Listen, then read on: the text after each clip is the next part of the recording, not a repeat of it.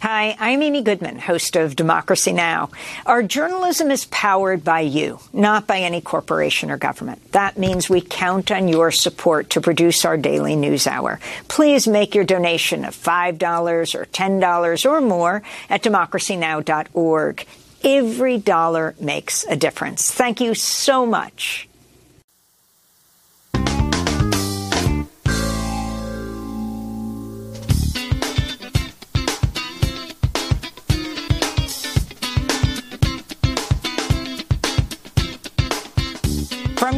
York, this is Democracy Now! And your support is crucial, not just to stand in such fight, but to get to the turning point to win on the battlefield. We have artillery. Yes. Thank you. We have it. Is it enough? Honestly, not really. Ukrainian President Volodymyr Zelensky addressing a rare joint session of Congress where he called on the U.S. to provide more military and financial aid for its war against Russia.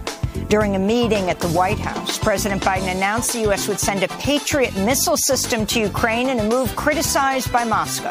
Ahead of Zelensky's trip, over a thousand faith leaders in the United States called for a Christmas truce in Ukraine as people of faith and conscience, believing in the sanctity of all life on this planet. We call for a Christmas truce. For Christmas truce. For a Christmas truce in Ukraine. We'll speak to three guests who are calling for that Christmas truce the Reverend Graylan Hagler of the Fellowship of Reconciliation, Professor Cornel West, and Medea Benjamin of Code Pink. Plus, we look at the latest documents released by the January 6th committee, now expected to release its full report on the Capitol insurrection today. All that and more coming up. Welcome to Democracy Now!, democracynow.org, the War and Peace Report. I'm Amy Goodman. President Volodymyr Zelensky of Ukraine has wrapped up a one-day visit to Washington where he called on the Biden administration and lawmakers to provide more military and financial aid to Ukraine in its fight against Russia. It was Zelensky's first overseas trip since the war began, came as Russia's war in Ukraine is about to enter its 11th month. On Wednesday evening, Zelensky addressed a rare joint session of Congress, thanking the U.S. for the nearly $50 billion in aid it has so far directed to Ukraine. Your money is not charity. It's an investment in the global security and democracy that we handle in the most responsible way. Earlier Wednesday, President Biden welcomed Zelensky to the White House, where he announced more military aid for Ukraine, including a Patriot missile defense system. Biden indicated he would let Zelensky set the timetable for any negotiated settlement with Russia in a joint news conference. It can succeed in the battlefield with our help and the help of our European allies and others. So that if and when President Zelensky is ready to talk with the Russians, he will be able to succeed as well because he will have won on the battlefield.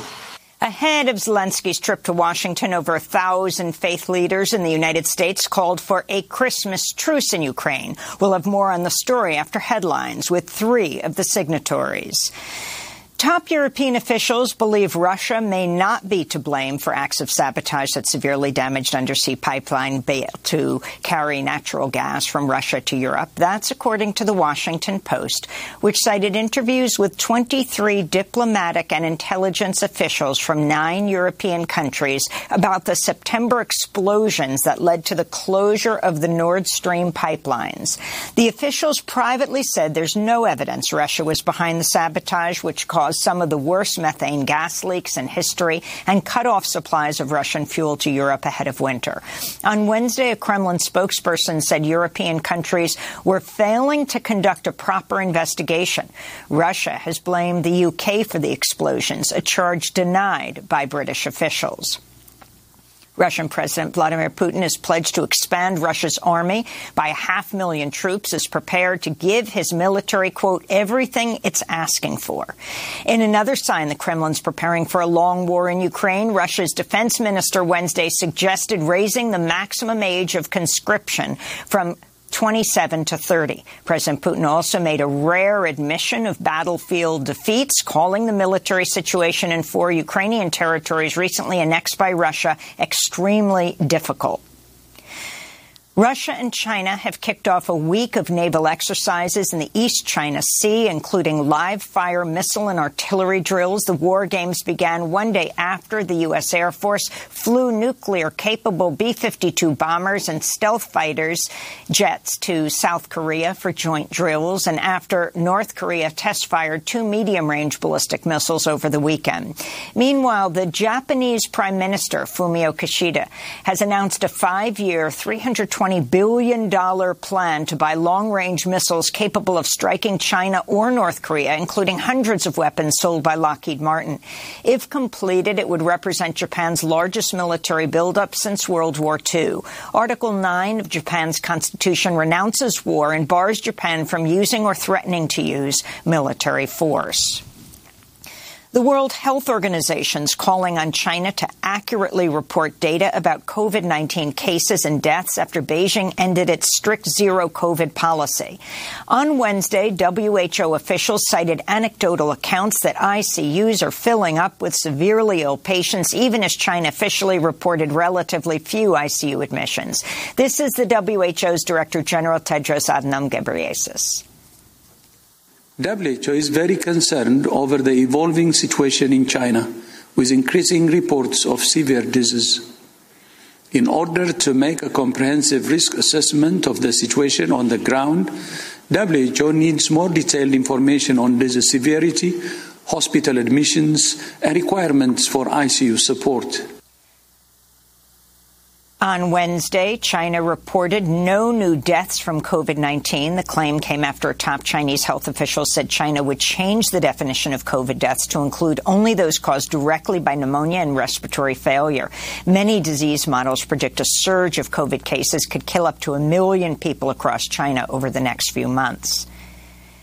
Here in the United States, life expectancy has dropped to its lowest level in a quarter of a century, brought down by the coronavirus pandemic and a surge of drug overdoses. New data from the Centers for Disease Control show a baby born in 2021 can, on average, expect to live 76.4 years. That's nearly two and a half years of lost life expectancy since the start of the pandemic. Last year, a record 106,000 U.S. residents died from a drug overdose, while COVID 19 remained the third leading cause of death behind heart disease and cancer. Up to 20 Rohingya refugees, including children, may have died on a boat carrying at least 160 people that's now stranded near India's Andaman Islands. It's believed the boat was headed to Malaysia from Bangladesh and has been adrift since late November. Aid groups warn survivors face imminent risk from starvation, thirst, and sickness. This comes as the UN Security Council adopted its first resolution on Burma in three quarters of a century on Wednesday to call for an end to violence and the release of all political prisoners including Aung San Suu Kyi, who was ousted and detained by the military junta February of 2021. Since the coup, the military has waged a brutal crackdown on protests and dissent. India, China, and Russia abstained from the UN Security Council vote. In Israel, Benjamin Netanyahu said Wednesday he's formed a new coalition government just minutes ahead of a deadline and following weeks of negotiations. It's the most far right government in Israeli history. Netanyahu and his Likud party will rule alongside leaders from the ultra nationalist religious Zionism party and Jewish Power Party, confirming fears the rights of Palestinians in the occupied territories and Arabs living in Israel will be further eroded.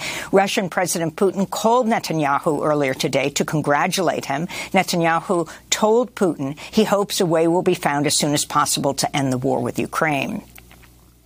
The Biden administration's enacted another round of sanctions against Iranian officials targeting individuals and groups involved in the crackdown on anti-government protests. Iran has executed at least two people in connection with the uprising sparked by the September death of the 22-year-old Mahsa Amini in police custody. Meanwhile, a recently surfaced video shows President Biden telling someone in a crowd at a November campaign event the Iran nuclear deal was dead. Biden's comment has further dashed hopes of reviving the landmark agreement, which Biden pledged to do when he was running for the presidency.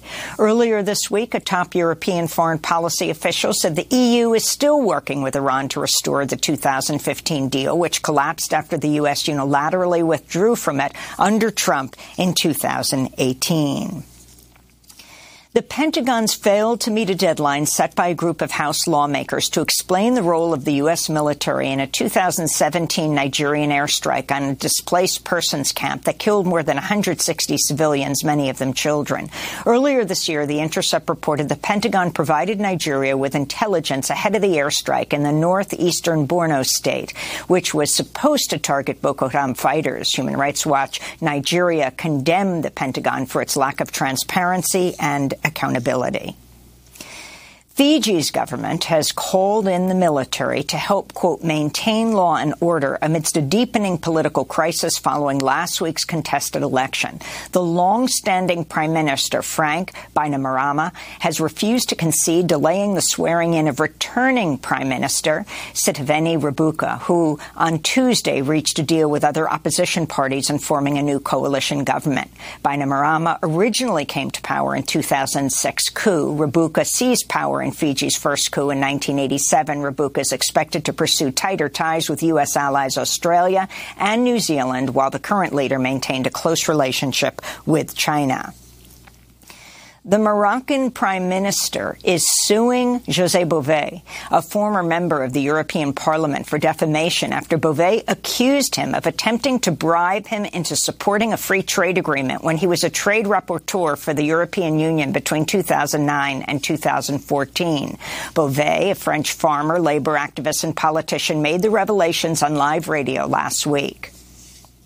The Minister of Agriculture could not bear the fact that I was opposed to this project, and he proposed to send a gift to me in Montpellier, in a cafe that would be discreet, and that we should meet between Christmas and New Year's Day. Was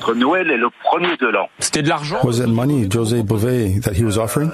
Well, what else do you think it was? It wasn't a teapot to drink Jose tea. Bové has opposed trade deals with Morocco that include products from Western Sahara, which Morocco has occupied since 1975.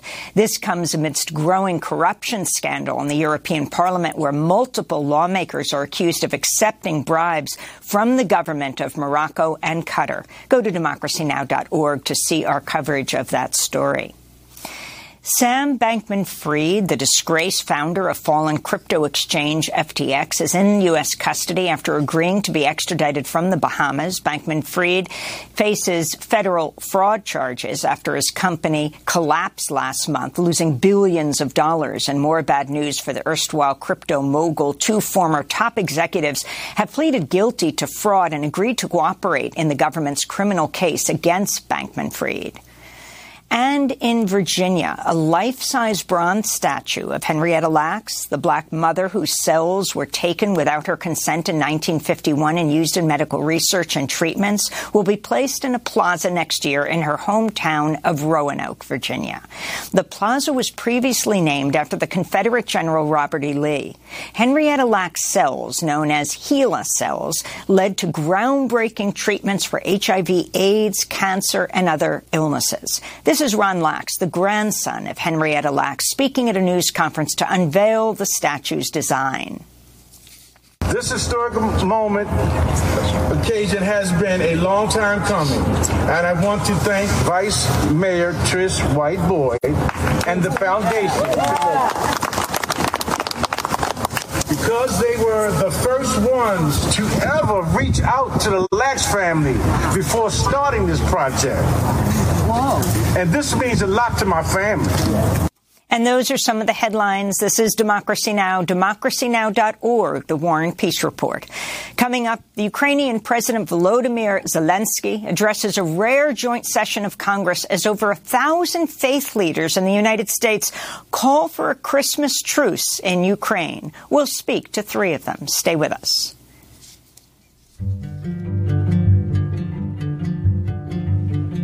We are as paper against the walls of the passage.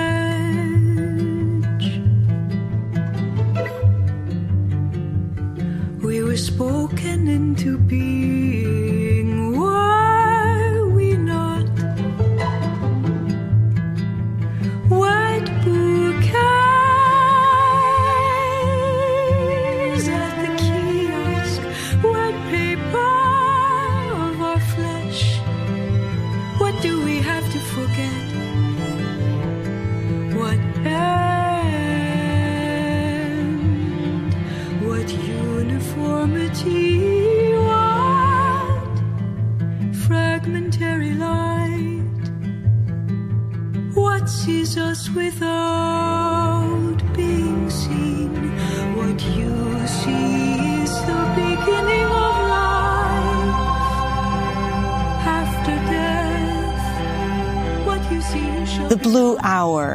36, We Are as Paper by Sharanova, Far Cry. This is Democracy Now!, democracynow.org, The War and Peace Report. I'm Amy Goodman. Ukrainian President Volodymyr Zelensky addressed a rare joint session of Congress Wednesday night where he called on the Biden administration and lawmakers to provide more military and financial aid to Ukraine in its fight against Russia. Zelensky's visit to Washington came 300 days after Russia's invasion on February 24th. It was Zelensky's first overseas trip since the war began. On Wednesday afternoon, President Biden met with Zelensky at the White House, announcing more military aid for Ukraine, including a Patriot missile defense system. Today, I'm announcing the next tranche of our security assistance to Ukraine. $1.85 billion package of security assistance that includes both direct transfers of equipment to, that Ukraine needs, as well as contracts to supply ammunition Ukraine will need in the months ahead for its artillery, its tanks, and its rocket launchers. Critically, in addition to these new capabilities, like precision aerial munitions, the package will include a Patriot missile battery, which will and on which will train Ukrainian forces to operate as part of the ongoing effort to help bolster Ukraine's air defense. During a speech to a joint session of Congress later in the day, Ukrainian President Volodymyr Zelensky said aid to Ukraine should be viewed as an investment, not charity. It's a great honor for me to be at the U.S. Congress and speak to you and all Americans. Against, against all odds and doom and gloom scenarios, Ukraine didn't fall. Ukraine is alive and kicking.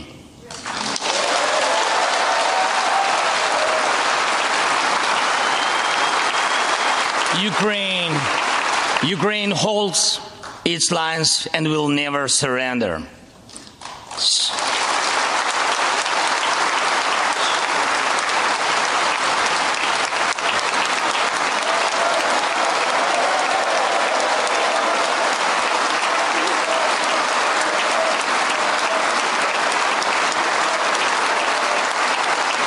So, so here is the front line.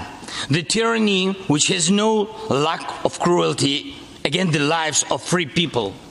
And your support is crucial, not just to stand in such fight, but to get to the turning point to win on the battlefield. We have artillery. Yes. Thank you. We have it. Is it enough? Honestly, not really. Financial assistance is also critically important, and I would like to thank you. Thank you very much. Thank you for both financial packages you have already provided us with and the ones you may be willing to decide on. Your money is not charity. It's an investment in the global security and democracy that we handle in the most responsible way. That was Ukrainian President Volodymyr Zelensky addressing a joint session of Congress. He came to the United States yesterday and left after a number of hours after that address. In Moscow, Russian President Vladimir Putin made a rare admission of major problems facing the Russian military, but vowed to continue fighting in Ukraine and promised to give the Russian military everything it's asking for. Meanwhile, the Kremlin spokesperson, Dmitry Peskov, criticized Zelensky's visit to Washington and the Biden administration's decision to send more arms to Ukraine. Э, the supply of weapons continues and the range of supplied weapons is expanding. All of this, of course, leads to an aggravation of the conflict. This does not bode well for Ukraine. Ahead of President Zelensky's trip to Washington, over a thousand faith leaders in the United States called for a Christmas truce in Ukraine. The signatories included the Reverend Jesse Jackson, Bishop William Barber, and members of the Russian Orthodox Church. The letter was initiated by the Fellowship of Reconciliation, Code Pink, and the National Council of Elders. The groups also released this short video featuring some of the signatories. As people of faith and conscience, believing in the sanctity of all life on this planet, we call for a Christmas truce. For Christmas truce. For a Christmas truce in Ukraine. In the spirit of the truce that occurred in 1914. During the First World War, we urge our government to take a leadership role in ending the war in Ukraine by calling for a ceasefire and negotiated settlement. We pray they do this before more people are killed and wounded, and millions more are displaced from their homes. Before the growing crisis in global hunger and poverty worsens, and before the conflict results in a nuclear war that could devastate the world's ecosystems and annihilate and annihilate and annihilate all of God's all of God's all of God's creation. creation. Creation. Creation. creation. We're joined now by three guests involved in this call by over a thousand faith leaders for a Christmas truce in Ukraine. The Reverend Graylan Scott Hagler is an advisor to the Fellowship of Reconciliation. Cornel West is an author, activist, and professor at Union Theological Seminary. He's author of numerous books, including Race Matters and Black Prophetic Fire. And Medea Benjamin is co-founder of Code Pink, which helped initiate the Christmas truce in Ukraine letter. She's co-author of the new book, War in Ukraine, Making Sense of a Senseless Conflict. Medea, let's begin with you in Miami, Florida.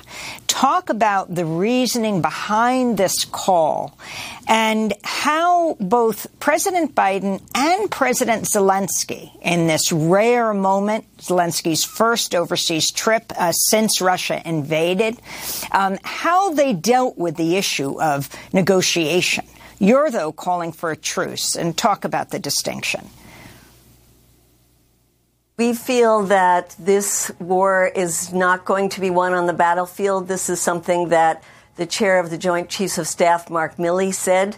Uh, we uh, see that the head of NATO, Jens Stoltenberg, who has been so hawkish on this, was asked his greatest fear. He said, spinning out of control. If it goes wrong, it could go horribly wrong we see us no longer marching towards a nuclear Armageddon with our eyes closed. It's with our eyes opened. There will not be a military victory. There must be negotiations. And we don't want the moral center questioning this war to be coming from people like Marjorie Taylor Greene, Lauren Boebert, uh, Donald Trump or Tucker Carlson, which uh, who are the people now questioning this war.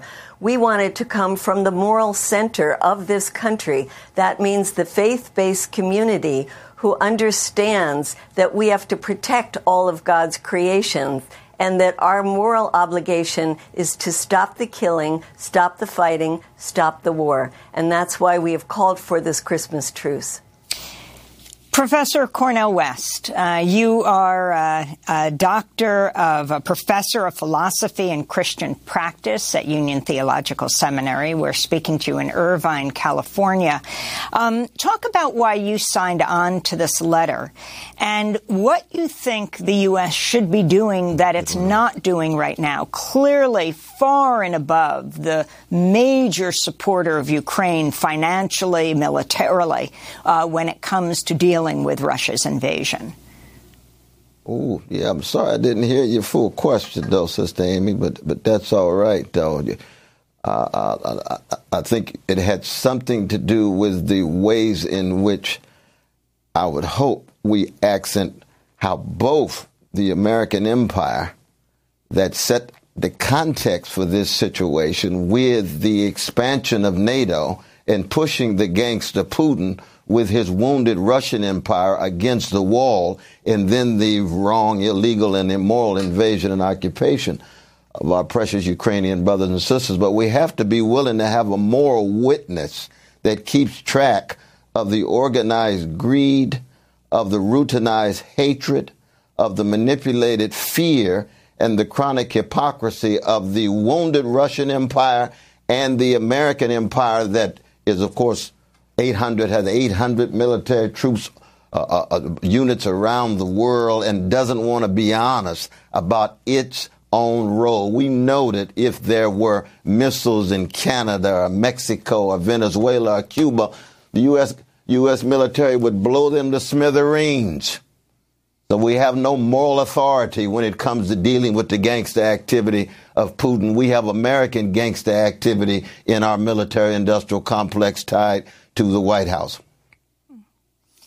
And Reverend Graylan Hagler, um, if you can talk about what this truce would mean uh, as a minister in Washington, D.C., and senior advisor to the Fellowship of Reconciliation, um, it seems that in the United States, this is unlike even the media in France, for example, in Germany, that negotiation is viewed as capitulation.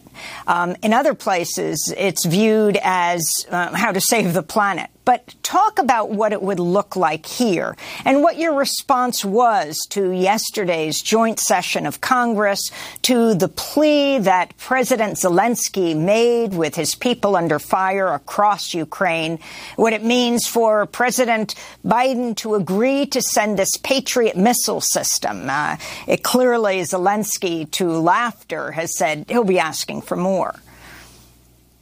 Yes, well, thanks, Amy. And, um what I want to start out with is by saying the Fellowship of Reconciliation is the oldest peace and justice organization uh, and continues to try to lift up an alternative vision of what um, of what we need to how we need to respond as a people. One thing that we know is that wars create carnage and wars create a atmosphere where basically the manufacturers of weaponry and those who struggle to try to enlarge empire grow rich, while people who are caught up in the conflict grow poor. Uh, uh, carnage uh, visits them. Uh, there's basic destruction. We believe that there's an alternative way, and that alternative way comes out of discussion. Because really, when you talk about discussion or truce, you're talking about a battle for the soul, whether the soul can actually commune with another soul and produce a more just world, a world that's not built upon conflict and, and pain and aggression. What we're looking at is in 1914, on Christmas Eve, in World War I, people came out of the trenches, combatants, and celebrated for a moment an atmosphere of peace. And we're saying that that history mm-hmm. is speaking to us right now and calling upon us right now to create an atmosphere where we can begin the road towards peace and reconciliation because the issue is is weapons are not going to take us there and combatants are not going to take us there. It's only when we sit down and say enough is enough and we need to reason from the heart and the spirit of justice. I wanted to turn to um, the comments that uh, Angela Merkel made uh, earlier this month. Yes, the former German chancellor, uh, making headlines about the Minsk agreement in 2014 to end fighting in eastern Ukraine. Merkel said, quote, the 2014 Minsk agreement was an attempt to give Ukraine time. It also used this time to become stronger, as you can see today. Russian President Vladimir Putin later cited Merkel's comments. Everything that is being said now only shows that we did everything right concerning the beginning of the special military operations. Why? Because it turns out that no one wants to fulfill all these Minsk agreements. The meaning was only to pump Ukraine with weapons and prepare them for battle actions. We see, apparently, we focused too late, honestly. Возникает вопрос доверия. Как договариваться? So it begs the question how can we make deals? And can we make deals? And where are the guarantees? That is the question. Anyway, in the end, we have to make agreements. I've said many times that we are ready for these agreements. We are open. Medea Benjamin, if you can comment on this and then talk about the course of this war. Um, and particularly, I mean, front page New York Times, Putin admits battle failures but fights on. It was a rare admission yesterday, uh, but saying he's committed to the long haul. And President Zelensky saying the same thing. Well, I think it's important to understand that Angela Merkel, in her interview, also said, why would Putin ever trust the West in peace negotiations? Uh, basically, using those peace negotiations not to stop the inflow of weapons into Ukraine, but to start pouring them in even more. Uh, and so there is no trust on any side at this point, but there is a need for negotiations. Both sides have staked out their positions, maximalist positions on each side. Uh, uh, Zelensky now saying they want every inch of Donbass and all of Crimea back, uh, and uh, the Russians saying they now uh, control and owned these four uh, regions of uh, Ukraine that they can't even control on the battlefield. Uh, but these are positions for negotiations. But the call for negotiations has to come from Biden, uh, and it is not happening. We see that after he met with Macron, the head of France, Macron said there are legitimate security interests of Russia that have to be taken into account. Uh, so that all has to be dealt with at the peace table. And so, what we are saying with this uh, Christmas truce call is that let's be realistic with the American people. We keep pouring more money. Now it will be another $45 billion that will be approved by the end of this week. That's over 100 billion uh, without a year going by that could have been used for so many uh, essential needs here in this country and instead poured into a war that is not winnable on the battlefield. So we need to be honest about this, and that's why we have this call for a Christmas truce. That's why Reverend Barber will be giving a Christmas Eve sermon on the moral imperative of a truce. That's why we're having uh, a week of protests starting January 13th. February 19th, the Libertarian Party and the People's Party calling for a protest in Washington, D.C. March 8th, International Women's Day, an international call of women to say, stop this war and end all wars. That's what we need to do. I wanted to turn to two clips of President Biden.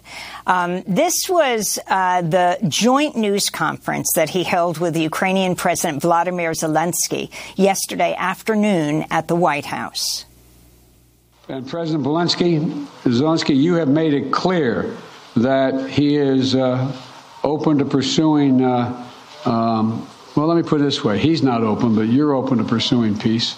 You're open to pursuing a just peace. We also know that Putin has no intention, no intention of stopping this cruel war. And the United States is committed to ensuring that the brave Ukrainian people can continue continue to defend their country against Russian aggressions as long as it takes. And Biden went on to indicate he would let Zelensky set the timetable for any negotiated settlement with Russia it can succeed in the battlefield with our help and the help of our European allies and others. So that if and when President Zelensky is ready to talk with the Russians, he will be able to succeed as well because he will have won on the battlefield. Cornel West, if you can respond to that awkward moment at the beginning, which sounded like he was saying that um, the Russian president was willing to negotiate, um, and then going on to say this is completely up to Zelensky.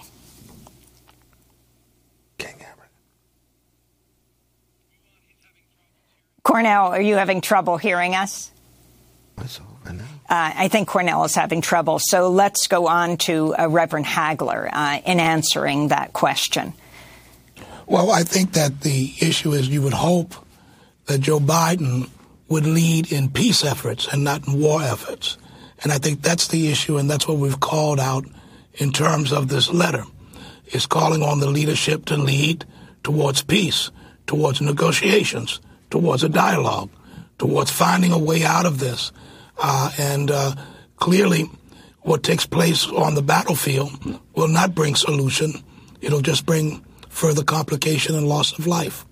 And so we're asking that Biden lead in terms of peace and that the ears of the world demand peace right now. And I mean, Reverend Hagler, you're right there in Washington, D.C. You had this unusual moment weeks ago when um, Pramila Jayapal, the chair of the Congressional Progressive Caucus. Um, uh, the caucus put out a letter from a number of progressive politicians calling for a negotiated settlement, then awkwardly retracted it. Um, what do you understand is going on in Washington right now? Why isn't the discussion in the media in Congress that range of discussion? Instead, it is the far right Republicans who are raising questions about giving so much support to Ukraine. But anti war progressives are not speaking out as much in Congress. Well, there's this ideological wall that seems to have developed. And that ideological wall uh, is those who continue to cheer on uh, uh, uh, Zelensky and Ukraine. And on the other hand, you have the Republicans, uh, particularly the right wing, ultra right wing Republicans, that are basically operating as agents for Putin. So people have chosen sides, unfortunately. And the sides that they have chosen are not the, is not the side of peace, but it's the side of continued warfare, continued aggression, and, and when we sit and look at this, the money that's wasted, the money that's wasted on armaments, that yes could be spent at home and could be spent in other kinds of endeavors that build up the world and build up uh, the kind of human dignity and worth that we really expect. You know, when we look at this truce, one, this letter that went out calling for a truce, it was very interesting how quickly religious leaders signed on to it because religious leaders understood that there is another way that we need to go.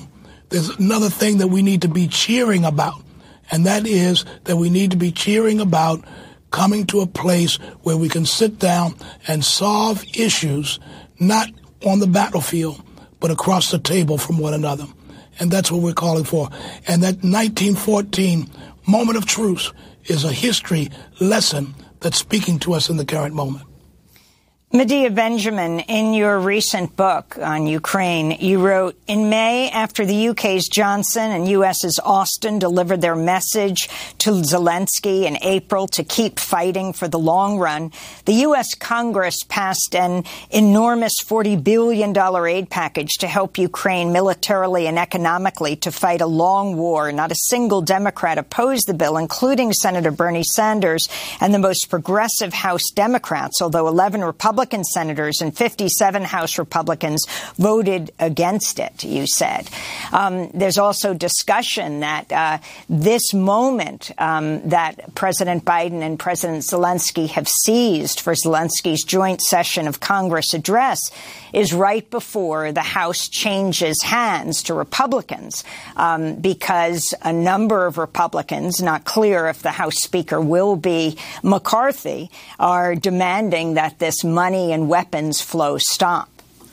How, what, how do you feel as a progressive anti-war activist?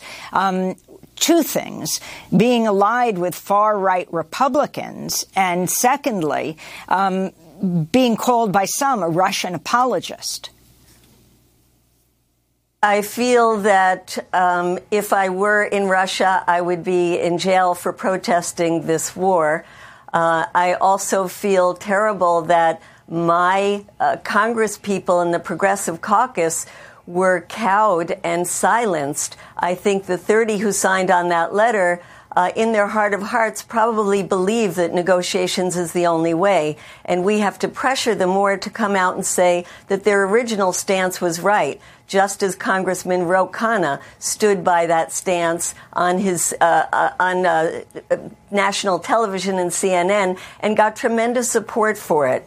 Um, we in the Peace in Ukraine coalition have been putting pressure on those 30 congresspeople to come back out and say, yes, negotiations is the right thing. Yes, a Christmas truce would be a wonderful thing. So it's our job to put the pressure on our members of Congress, whether they're Republican or Democrat, to come out with the only rational position right now. The U.S., unfortunately, in the Biden administration has been against negotiations, nixed the negotiations that were going on in late March, early April and told the Ukrainians basically, you don't have to negotiate because we're going to keep pouring uh, more weapons in. This is only helping the weapons companies who actually uh, were the sponsors of a reception at the Ukrainian embassy in Washington, D.C. on December 8th, brought to you by Lockheed Martin, Northrop Grumman, and Raytheon.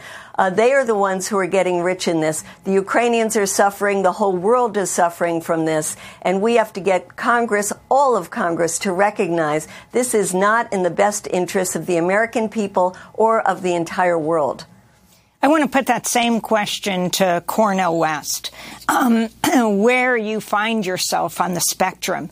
And those that say a negotiated settlement now only serves uh, Vladimir Putin. Um, and Zelensky's push right now is to not only hold ground, but to, with the Patriot missile system, um, go on the offensive. He says it's the only way um, to win this war.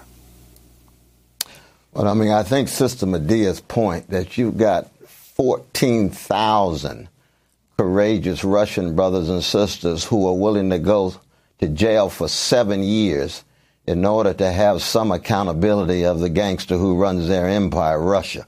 We need to have an equivalent anti war movement in the American empire that's willing to put pressure on our political elites. Most of our political elites in Congress suffer from a moral and spiritual bankruptcy because they can't say a mumbling word when it comes to what's really happening on the ground with the heroic struggles in, in Iran right now. They can't say a mumbling word about the Palestinian struggles, what's, what's been going on for the last 50 years. But all of a sudden they're willing to break dance and act as if they're concerned about domination when it comes to Ukraine.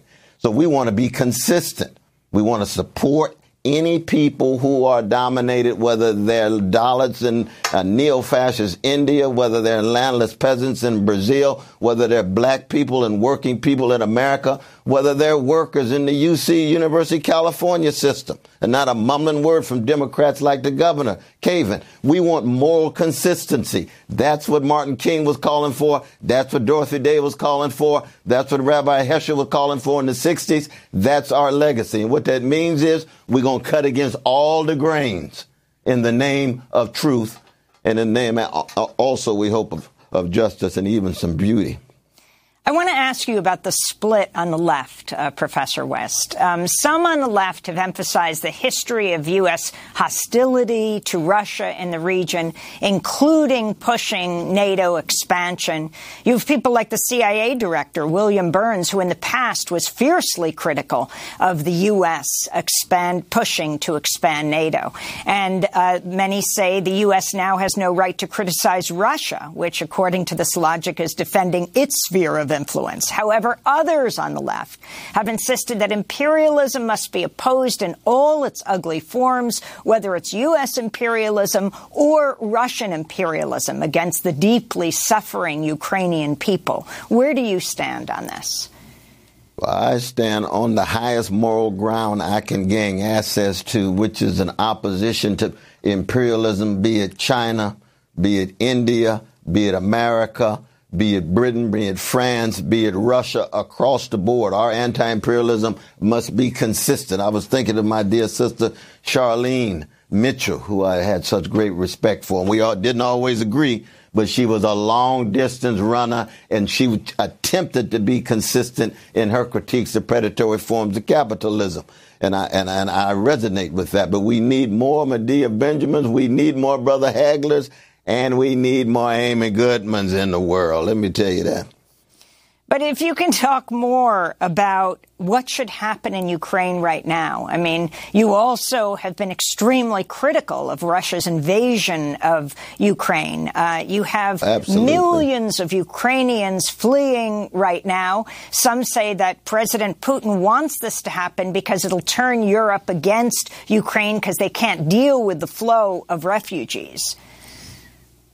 Well, we we need to have a truce. That's the first step. This is the process. This is stage by stage, moment by moment. To have a truce and then to put pressure on both ruling classes across the board.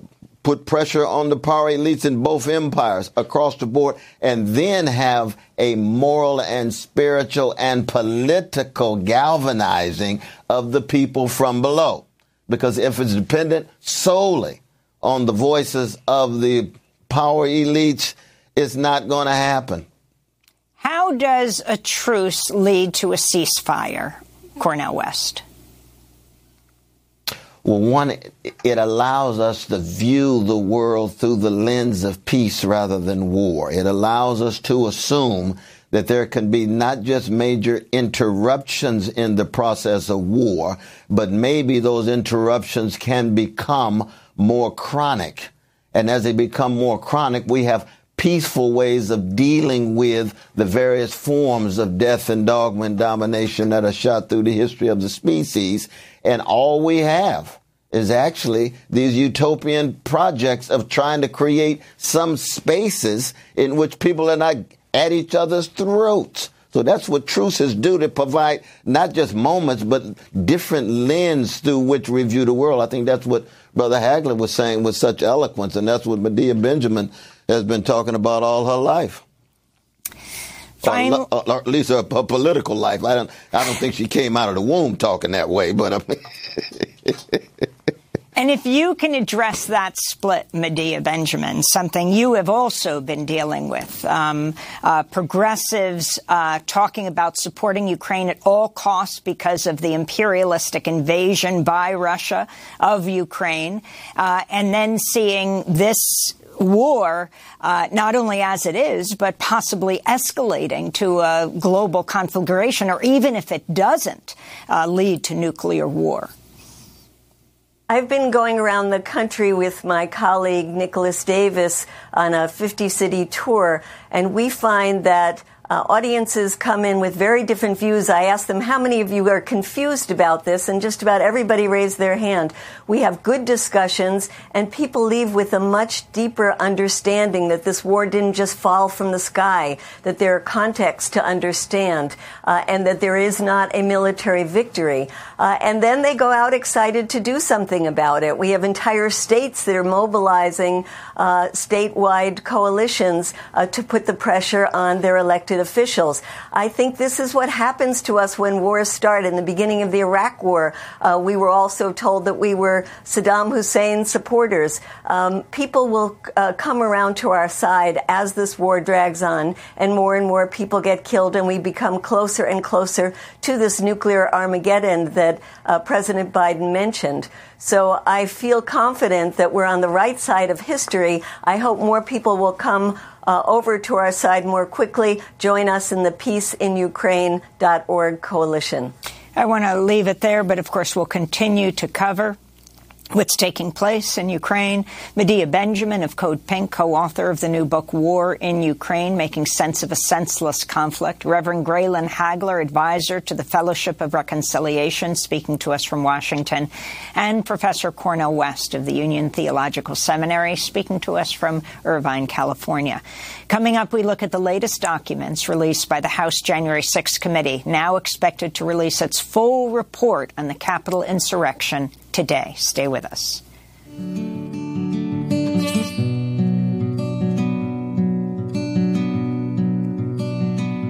We walk alone.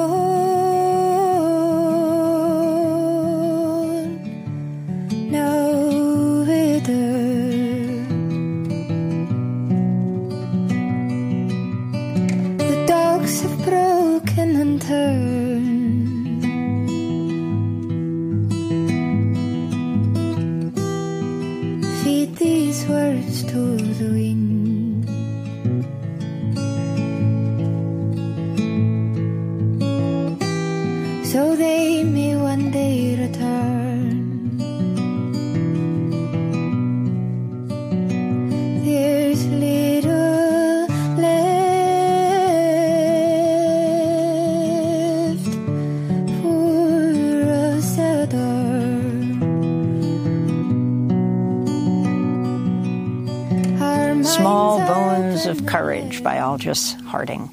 This is Democracy Now!, democracynow.org, The War and Peace Report. I'm Amy Goodman. The House Select Committee to investigate the January 6th attack on the U.S. Capitol is expected to release its final report today. Three days after the committee unanimously voted to refer President Trump to the Justice Department for criminal prosecution for attempting to overturn the 2020 election, the first time anything like this has ever happened in U.S. history. On Wednesday, the committee released transcripts from more than 30 interviews conducted with people who aided Trump's efforts, including conservative attorney John Eastman and former National Security Advisor Michael Flynn. Many of Trump's allies repeatedly invoked their Fifth Amendment protections against self incrimination. To talk more about the House Judiciary uh, January 6th committee, we are joined by two guests. Still with us, Cornel West, philosopher, author, professor at Union Theological Seminary, and Christina Greer, associate professor of political science at Fordham University, host of the podcast FAQ NYC, uh, host of the Blackest Questions podcast on the Grio, and author of Black Ethnics, Race, Immigration, and the Pursuit of the American Dream. Can you respond, Professor Greer, to what we know so far? Oh, Amy, you know, what we do know is that for the first time in U.S. history, we've had a president that was so corrupt that surrounded himself with people who aided and abetted his corruption, who also were corrupt. Uh, and we now have to try and pick up the pieces of what is this democratic republic and what democracy looks like going forward. Just because it's unprecedented doesn't mean that we can't have prosecutions. And I think because we've never seen something on this scale, you know, many Americans think that Richard Nixon was impeached. He actually resigned before his impeachment. Uh, and so this is not a, a, comparable scenario. This is someone who, while he was a sitting president, uh, not only tried to overturn the results of free and fair elections, something we've never seen before, but also tried to enlist some of his uh, allies at the highest levels of American government to, to assist him in those efforts. And what we still need to uncover is the number of Republican members of Congress who were willing to go along with it and assist him in those efforts of overturning a free and fair election. And so we're at a precipice, honestly, uh, as to whether or not we can continue as a nation since so many people don't believe uh, that Donald Trump did anything wrong. So many people wanted him to actually violently overturn the government. And we've got sitting members of Congress still in office today who refuse to recognize the severity of January 6th and how uh, dangerous it has been and continues to be uh, to the future of our democracy. Cornel West, we ask you to stay on for a number of reasons, but among them, um, you were at the Unite the Right rally years before in uh, in Charlottesville, Virginia.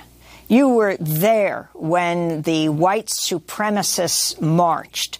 Uh, ultimately, the rally and riot that uh, led to the death of an anti-racist protester, uh, Heather Heyer. Um, can you talk about what started then uh, under President Trump and ended here with the January 6th insurrection and what we know so far and what you feel should happen? Yeah, I, I think what we have, though, presently is the head spokesman of a vicious neo fascist movement uh, that has been caught. We've been a gangster for a long time, should have been uh, uh, uh, persecuted a long time ago. But it has now a life of its own, very different than Nixon in the past because he's actually got millions of people behind him who live in his world of lies and illusions. And that's why you're getting a lot of talk about, well, if he goes to jail, you're going to have civil war. If he goes to jail, it's going to be violent strife across the nation.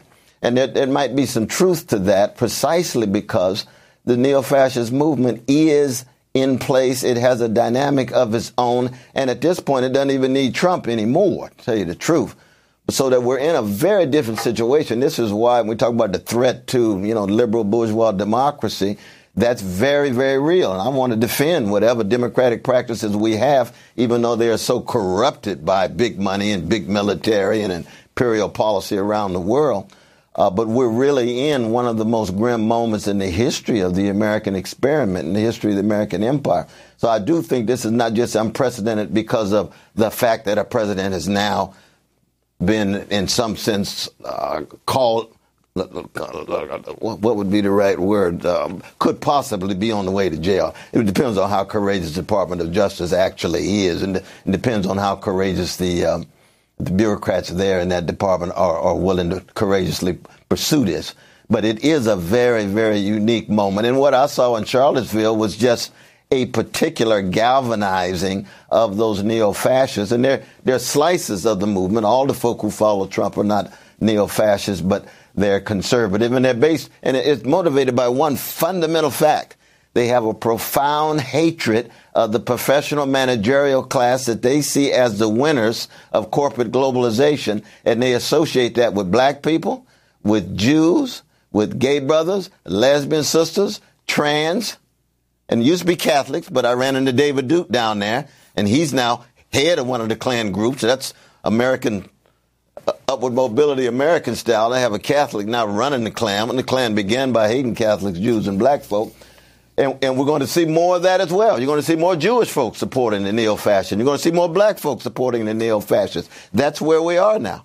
I wanted to ask about a really odd twist that's uh, come up, and I wanted to ask Professor Greer about the New York Republican newly elected to Congress appears to have fabricated key parts of his education and employment history. That's according to investigation by the New York Times. Congressmember-elect George Santos lied when he told voters he worked for Citigroup and Goldman Sachs. IRS says the animal rescue group that he claims to have led, called Friends of Pets United, did not file any records indicating its tax-exempt status or that it existed. Times Also found Santos faced criminal charges for check fraud in Brazil at a time when he claimed to be attending classes at Baruch College, which has no records for Santos, among many other issues. And it's particularly significant given the very close um, uh, breakdown of Republicans and Democrats in the House. The significance of all of this coming out right now that people don't have really any idea who this man is. Um, but McCarthy not wanting to call him out because he's running for House Speaker and he's afraid uh, he will lose some on the right if he goes after a new Congress member.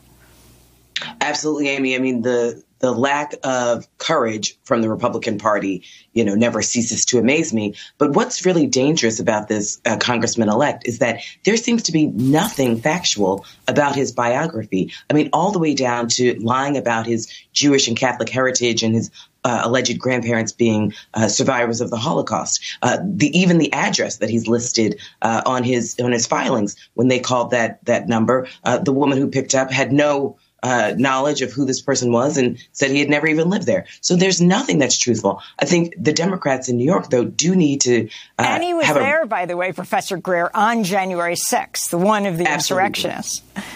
Absolutely. But I think the Democratic Party obviously needs to do a serious uh, introspective reshuffling as well. You know, we can't keep paying uh, Washington, D.C. consultants to run campaigns when we need some grassroots, uh, you know, investigative reporting, obviously, as to this is a candidate who this isn't his first time running. So these things are pretty obvious. I mean, we have technology, uh, and I think the Democratic Party really needs to think about how they connect to voters, but also how they uh, communicate a message when they're running against someone who's obviously uh, such a corrupt uh, a candidate and was able to uh, ring the alarm for Republican voters. And, and, as Professor West has stated, you know, so many members of the Republican Party, not all, but so many members are either part of the, the fascist agenda or they're willing to go along with it. And that's just as dangerous. Um, we want to thank you both for being with us. Of course, we're going to really take a look at the report that is supposed to come out today. It was supposed to come out yesterday. Not clear why it didn't. Uh, professor Christina Greer, professor at Fordham University, and Cornel West, professor at Union Theological Seminary. Thanks so much for joining us. That does it for today's show. Democracy Now! produced with Renee Feltz, Mike Burke, Deena Guzder, Messiah Rhodes, Nermeen Shaikh, Maria Taracena, Tami Woronoff, Charina Nadura, Sam Alcoff, Tey-Marie Astudillo, John Hamilton, Robby Karran, Hany Massoud, Mary Conlon, our executive director, Julie Crosby. Special thanks to our director, Becca Staley, Jon Randolph, Paul Powell, Mike Di Filippo, Miguel Nogueira, Hugh Gran, Denis Moynihan, David Prude, and Dennis McCormick. To see transcripts and uh, the podcast, video, and audio of all our shows, you can go to democracynow.org and sign up for our newsletter right there. I'm Amy Goodman. Thanks for joining us.